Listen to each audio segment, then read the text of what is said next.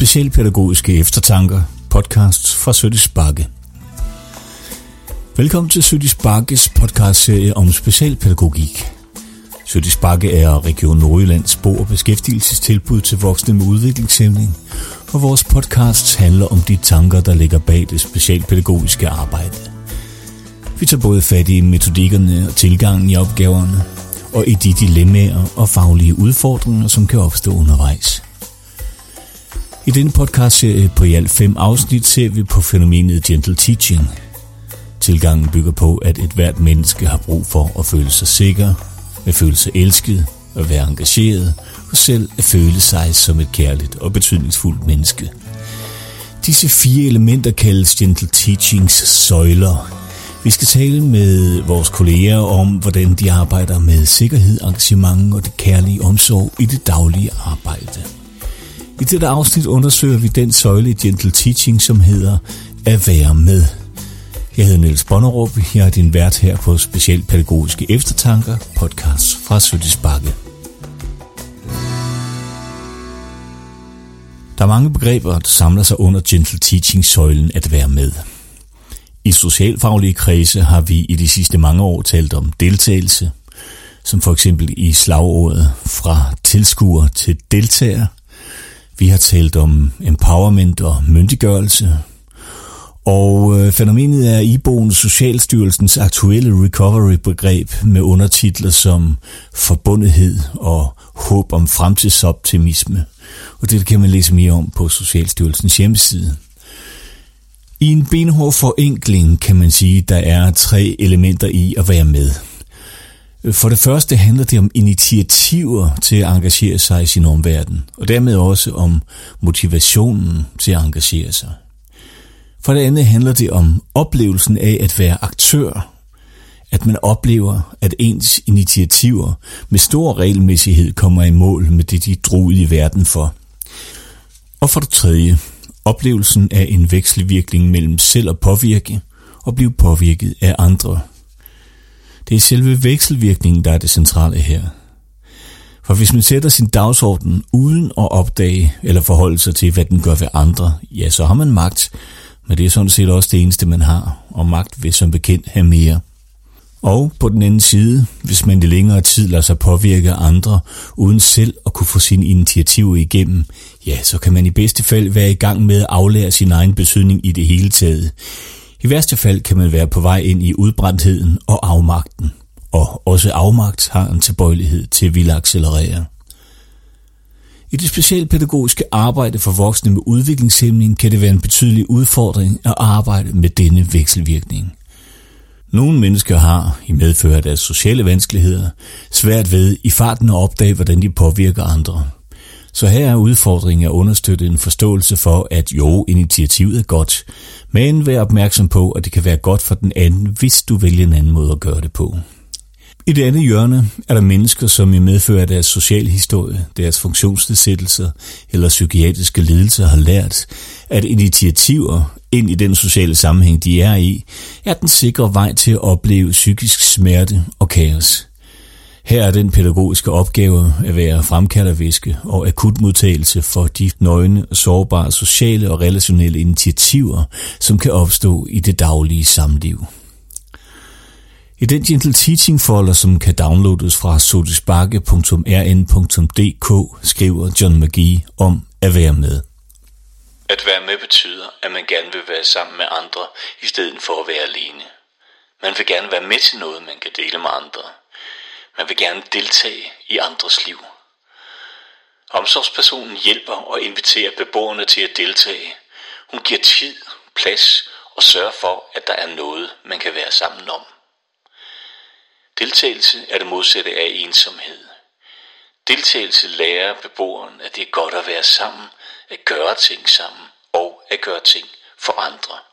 I det følgende diskuterer tre medarbejdere på Sødis Bakke, hvordan man kan arbejde med netop det i forhold til en fiktiv case. Hovedpersonen hedder Mona, men Mona findes altså ikke i virkeligheden. Mona er 61 år gammel. Hun er lettere udviklingshemmet og diagnostiseret med bipolar affektiv lidelse, altså den tilstand, man tidligere beskrev som maniodepressiv. depressiv hun har et særdeles velfungerende sprog, og i gode perioder har hun en realistisk forståelse for sin egen situation og for hendes vanskeligheder. Hun kan huske mange ting, både episoder fra langt tilbage og fra den aktuelle situation omkring hende, og i forhold til det, som skal ske. Hun følger med i nyhederne og er i det hele taget velinformeret i forhold til, hvad der sker i botilbuddet og i verden uden omkring hende. Og hun er også opmærksom på, hvordan hun selv har det. Hun er som udgangspunkt venlig og imødekommende i forhold til andre, men hun kan have en tilbøjelighed til at ville putte folk i bås. Hvis først man er kommet i en skidt bås, så kan det være svært at lave om. Men man kan komme i en god bås igen, hvis det man vil foretage sig sammen med hende er varslet. Forventningerne til hende og personalet er tydelige, og formålet med aktiviteten og Monas fordele ved at deltage i den er klar. Det er tydeligt, at hun støtter sig til sin gode orienteringsevne og hukommelse i hverdagens strategier. Men hun kan gå helt i opløsning, hvis der opstår situationer, som ikke er varslet lang tid i forvejen. Mona kan sagtens rumme og få besked om forandringer, hvis blot hun kan nå at forberede sig på den. Det er ikke engang specielt vigtigt for hende at få noteret i sin kalender for hukommelsens skyld. Det er derimod meget vigtigt for hende, at personalet noterer det i sin kalender, så hun har styr på, at de har styr på det. I gode periode er hun et meget gavmildt menneske, som gerne køber små gaver til andre, en lille blomst, en æske chokolade, og hun bliver regelmæssigt inviteret til visitter hos især to andre beboere. De har en kortklub fast to aftener en uge, hvor det spiller 500. I maniske perioder er det afgørende, at der er et personale, der kan deltage i kortklubben. For de kan give noget ro af Mona ved, at der er nogen til at hjælpe hende, hvis hun begynder at miste kontrollen over sig selv. Og når hun har det svært, bliver hun også motorisk urolig og omkringfarende. Hun kan finde på at gå uinviteret ind i andres lejligheder. Og i sit sprog veksler hun mellem og kommenterer alt og alle, sådan hvad der lige foregår. Eller hænge fast i nogle gamle negative historier om medarbejdere eller andre beboere. Historier, som hun ikke kan slippe igen, når først de er kommet i gang. Hun kan finde på at skubbe lidt til folk, hvis ikke de kan humme sig – og de maniske perioder er i det hele taget svære for alle involverede. De andre beboere bliver bange for hende, personalet bliver hurtigt træt i hovedet af at forsøge at finde rundt i hendes initiativer, og jo flere afvisninger Mona får, jo mere intens og udadrettet bliver hendes adfærd. Det ser umiddelbart ud, som om hun bliver hjulpet af skærmning for de sociale stimuli, der er omkring hende, med en-til-en personaltilbud til hende inde i hendes egen lejlighed – men det er også tydeligt, at hun søger mod fællesskabet for at finde en form for ro. Det kan lade sig gøre, men det kræver et særdeles opmærksomt personale og nogle skabt i rammesætte aktiviteter, f.eks. forskellige former for spil, madlavning med tydelig rollefordeling eller lignende. Vi har inviteret tre medarbejdere på Bakke til en snak om, hvordan man kan hjælpe Mona med at være med, også i perioder, når hun har det svært. Det er Sabrina Christensen, som arbejder på Bakkes samværs- og aktivitetstilbud. Det er Marie Hylgaard, som arbejder på et botilbud for voksne udviklingshemmede med sindslidelser. Og det er Anne Mette Jensen, der arbejder på et botilbud for voksne med udviklingshæmning og autisme. Først da jeg læste øh, casen om Mona, der tænkte jeg faktisk, hold op, når hun trives jo faktisk i de her sociale konstellationer. Det er noget, der giver hende noget. Det er noget, der er noget tryghed i, også når man læser, at hun opsøger det så meget, når hun er manisk. Men så når man kigger på udviklingsbeskrivelsen og ser, at hun eksekutivt er udfordret, og hun faktisk socialt også har nogle udfordringer, så kom jeg sådan til at tænke, når man kan vide, om det i virkeligheden handler om en identitet hos hende. Altså at hun rigtig gerne vil ses i det lys som værende et socialt menneske. Øh, altså at hun søger det normalitetsbegreb i virkeligheden, og at være social. Er det måske egentlig det, der drager hende? Det bliver jeg bare lidt nysgerrig på. Hvad er det egentlig for en... Hvad er det, der ligger til grund for, at hun søger det sociale? Ja. Tænker du, at der kan være noget sikkerhed for hende i det? at det giver hende en plads i forhold til de andre, eller hvordan tænker du? Det er jo helt klart en måde at føle, at man er med. Mm. Øh, så det i sig selv, at man kan se sig selv i konstellation med andre, giver en tryghed i, at man ikke er alene, at man ikke er efterladt øh, for sig selv, men men jeg tænker stadigvæk at vide, hvad er, det, hvad er det, der ligger til grund for, at hun opsøger det? Er det for at føle sig mest muligt normal, eller giver det hende tryghed i sig selv at være i det sociale? Altså, jeg tror, hun har det bedst, når hun selv er i ro og kan mestre den situation, hun er i. Øhm, der, hvor hun bliver udfordret, det er jo, når at, at hun selv øh, bliver for højt til loftet eller for høj i arousal, fordi så mister hun overblikket. Og, øhm, og så tager det ene ord det andet. Og det er jo så der, vi kommer ind i billedet som pædagoger, at vi skal hjælpe med at beskytte den her relation, hun har til andre, fordi at vi skal selvfølgelig passe på hende, men vi skal jo også passe på, at hun ikke ødelægger sine øh, venskaber, så folk afviser hende. Så vi skal ligesom, jeg tænker meget, at vi skal fungere lidt som hendes tolk. Øhm, og det vi også har, har talt om, det er, at, at øh, vi, vi på forhånd øh, aftaler med hende, at når nu jeg siger sådan, så betyder det, at vi to, vi trækker os lige og får en lille kop te eller noget, og så går vi tilbage igen, for at vi ligesom kan komme ned og så fortsætte med spillet. Jeg bliver nysgerrig i forhold til det, du siger med, at, at man som personale skal være meget opmærksom på at være, at, at være nænd om de relationer og, og, og, og den kvalitet, som der i udgangspunktet er i relationen til, til, til, til de andre. Hvordan kan man gøre det som personal, tænker du? Jamen det er ved, som jeg tænker det, at, at vise med sit kropssprog og sin måde at være på, at vi to, vi hjælper hinanden med at være sammen med dem, med de andre, så hun føler, at, at, at øh, hun bliver ikke overruled, altså hun bliver ikke overtaget, men hun, hun har en, en, en, der gerne vil hjælpe hende, som, som hun stole på, men, men øh, som hun også har nogle aftaler med om, nu går vi to lige et øjeblik. Så i virkeligheden sådan nogle, nogle skabeloner for, hvad man kan gøre i situationen, ja. som, som, som er svære for men, men jeg tænker, ja, du vil gerne. jeg tænker også sådan strategier, ja, at, at, at give, øh, give nogle strategier for, øh, i hvilke situationer øh, hun kan handle, og øh, hvad, hvordan hun kan få vores hjælp øh, i de her situationer for at forberede hende på øh, de her aktiviteter eller det samvær med de andre. Mm. Øh, for give nogle strategier i, hvordan hun kan håndtere de forskellige sindstilstande, hun så er i. Mm. Øh, jeg tænker også, at det er vigtigt som pædagog at tænke på, øh, hvordan er det for Mona at deltage i, øh, i en aktivitet. For eksempel kan det være bare at være på sidelinjen, men kan det også bare være at, at, at være på afstand og se det, eller øh, Ja. Altså, kan man, kan man være deltagende på forskellige niveauer? Ja, det synes jeg jo. Ja, øh, ja. Øh, på, på, fordi at det er sådan nogle forskellige brugere, vi har med at gøre, så jeg synes jo også, at jeg er forskellige personligheder, så det er jo også med at se det på, på den enkelte, og så se, hvor, øh, hvor, hvordan har den bruger det med og, øh, i den situation. Altså, øh, øh, kan det bare være for eksempel i billedlotteri at tage billederne og give det til de andre, eller er det at at sidde på afstand, eller er det at sidde ved siden af og deltage i, som vi nok har ofte et normalitet, at man deltager aktivt, men hvad er det at deltage aktivt? Mm. Det er meget forskelligt fra bruger til bruger. Kan man forestille sig, hvis man har en eller anden konkret aktivitet, som for eksempel at, at være med omkring et aftensmåltid, mm-hmm. er det en aktivitet, som man, hvor man kan, hvor man kan skrue skrue op og ned for deltagelsen, alt afhængig af, hvad dagsformen Det tænker siger. jeg absolut. Ja.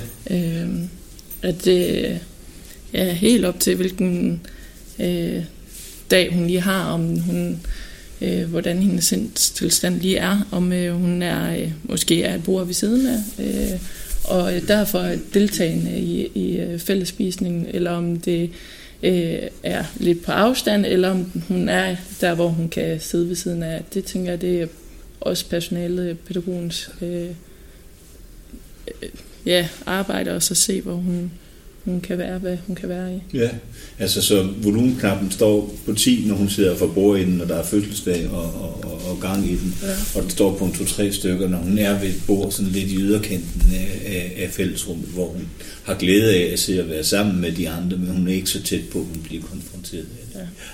Det tænker jeg også i forhold lige præcis med det med at kunne skrue op og ned, at der, det er bare så meget en intuitionsting. Så, så vi vil dumme os, og vi vil gøre fejl, og lige præcis der, hvor fejlen sker, der er det bare så afgørende, at personalet formår at tage ansvaret og sige, ved du hvad Mona, jeg synes det er så flot, at du siger fra nu, og det der skete der, det er ikke dit ansvar, det er mit. Og jeg har simpelthen ikke forberedt mig godt nok på den her. Altså ikke, at der skal placeres skyld, men lad hende mærke, det her det er vores ansvar, det er ikke noget, du skal. Du er god, som du er i virkeligheden. Ikke? præcis. Øhm, jeg tænker også det, du talte om før med, i forhold til de andre beboere, at der har vi også bare narrativt et meget stort ansvar. Hvad er det for en historie, vi i tale sætter omkring Mona? Både over for hende, men også over for de andre beboere og de andre personaler. Øh, vi, vi bliver bare det, der bliver fortalt, så hvis vi hele tiden har fokus på, at Mona hun er øh, besværlig og udadreagerende, hun skubber også til de andre, hun taler alt for meget, så, så det vi får. Øh, mm. Så fokus på, hvad er det, hvad er det, de andre skal se? For hvis de fornemmer en god historie om Mona, når hun har det godt, så bliver det måske lettere for hende at håndtere, at hun er til stede, når hun har det svært. Mm. Det bliver jo beskrevet i, i, i Monas sag, at når hun er sådan på vej ind i sin manier, altså ligger i det sådan hypoman, ikke også, der kan der være sådan en, en tilbøjelighed, hun kan være meget, meget, meget spørgende Øh, skal vi det nu her? Er det det, jeg skal med Susanne? Kommer Susanne i dag? Var det Susanne, der kom i dag? Er det i dag, Susanne kommer? Og man sådan som, som øh, sådan et høfligt personale øh, jo gerne vil svare på spørgsmålet, men i Monas perspektiv handler det måske ikke så meget om at få svar på spørgsmålet, men mere at finde et eller andet sted og, og give sin motoriske uro. Og når den så er i gang, og man en milliard gange har sagt, jamen Susanne kommer ikke i dag, så kan man godt selv risikere at blive sådan en lille smule rolig indeni. Hvad, øh, hvad kræver det af en? Hvad skal man kunne for ligesom at, at holde jordforbindelsen i den situation, så man ikke render med op i arousal hos hende, men, men ligesom kan spejle ned og, og, og trække vejret. Du var inde på noget. Jamen, øh, jeg tænker meget, at øh, det handler om, at man øh, får sin vejrtrækning øh, fuldstændig under kontrol, og, og øh, altså, øh, vi arbejder også med noget, der hedder intensive interaction, som handler om, hvordan du med med folk, som ikke har noget sprog, ligesom kan gå ind og bruge din egen vejrtrækning til at komme i rytme med deres, og så ligesom man, man øh, smitter på den måde. Øh, og så kan man måske også, hvis, hvis det er noget, der falder for, øh, tage hende i hånden, eller kigge på hende, eller øh, på den måde ligesom give den ro, som man bruger sine hænder og og, og på den måde, at hun hele tiden føler, jamen vi to, vi er sammen her, der er styr på det. Øh, og, og så hvis der er et, et svar, som man ved, hun søger et svar, som hun gerne vil have, at det er ja, Susanne kommer, men, men jeg har kun det svar, nej, hun kommer ikke, så vil jeg vælge at sige til hende, jamen Lisbeth, hun kommer, hun er alle tiders, eller hvem det nu er, altså en, som hun også er glad for. Mm. Så vi ligesom får, kommer lidt over på et andet spor, ikke også? Jeg skal lige forstå det, du sagde i forhold til, at når man tilpasser åndedrættet. Mm. Er, det, er det noget med, at hvis hun sådan er, er, er lidt oppe i gear, lidt, øh, øh, lidt oppe i uro, at man nogle gange kan, kan blive, øh, at det nogle gange kan være nødvendigt, at man møder hende i uroen for at kunne mm. hjælpe hende med ned. Ja. Sådan, fordi hvis man møder hende i ro, så bliver hun bare frustreret, ja. fordi det, det, trækker, det trækker bare modsat af, hvad hendes krop ja. fortæller hende. Ja. Og hvis man går over, jamen, så smider man ild på bålet. Ja. Er det sådan en, et, en, en koblingsbevægelse, hvor man kobler sig ind til det, der er i hende, og så forsøger at hjælpe til ro derfra? Ja, det, øh, det er jo faktisk også det, vi talte om, at, at øh, nogle gange så kan der være nogle øh, beboere, som ligesom søger en konfrontation. Vi skal have den der, og så skal vi eksplodere, og så kan man falde ned. Øh, og, og der, der øh, kan man så finde den lidt på, på halvvejen og så sige, jamen det er rigtigt nok, og det kan jeg godt høre, du siger, og så videre, og så ligesom prøve, og så er den vej komme ned, ikke også? Men man skal jo have opmærksomheden. Altså vi skal have den der gensidighed, som gør, at vi kan kommunikere på, på det niveau, som, øh, som øh, hun er på, ikke også? Så, så hun ligesom føler, jamen, det vil jeg godt, det her så. Vi har alle sammen brug for forudsigelighed, mere eller mindre.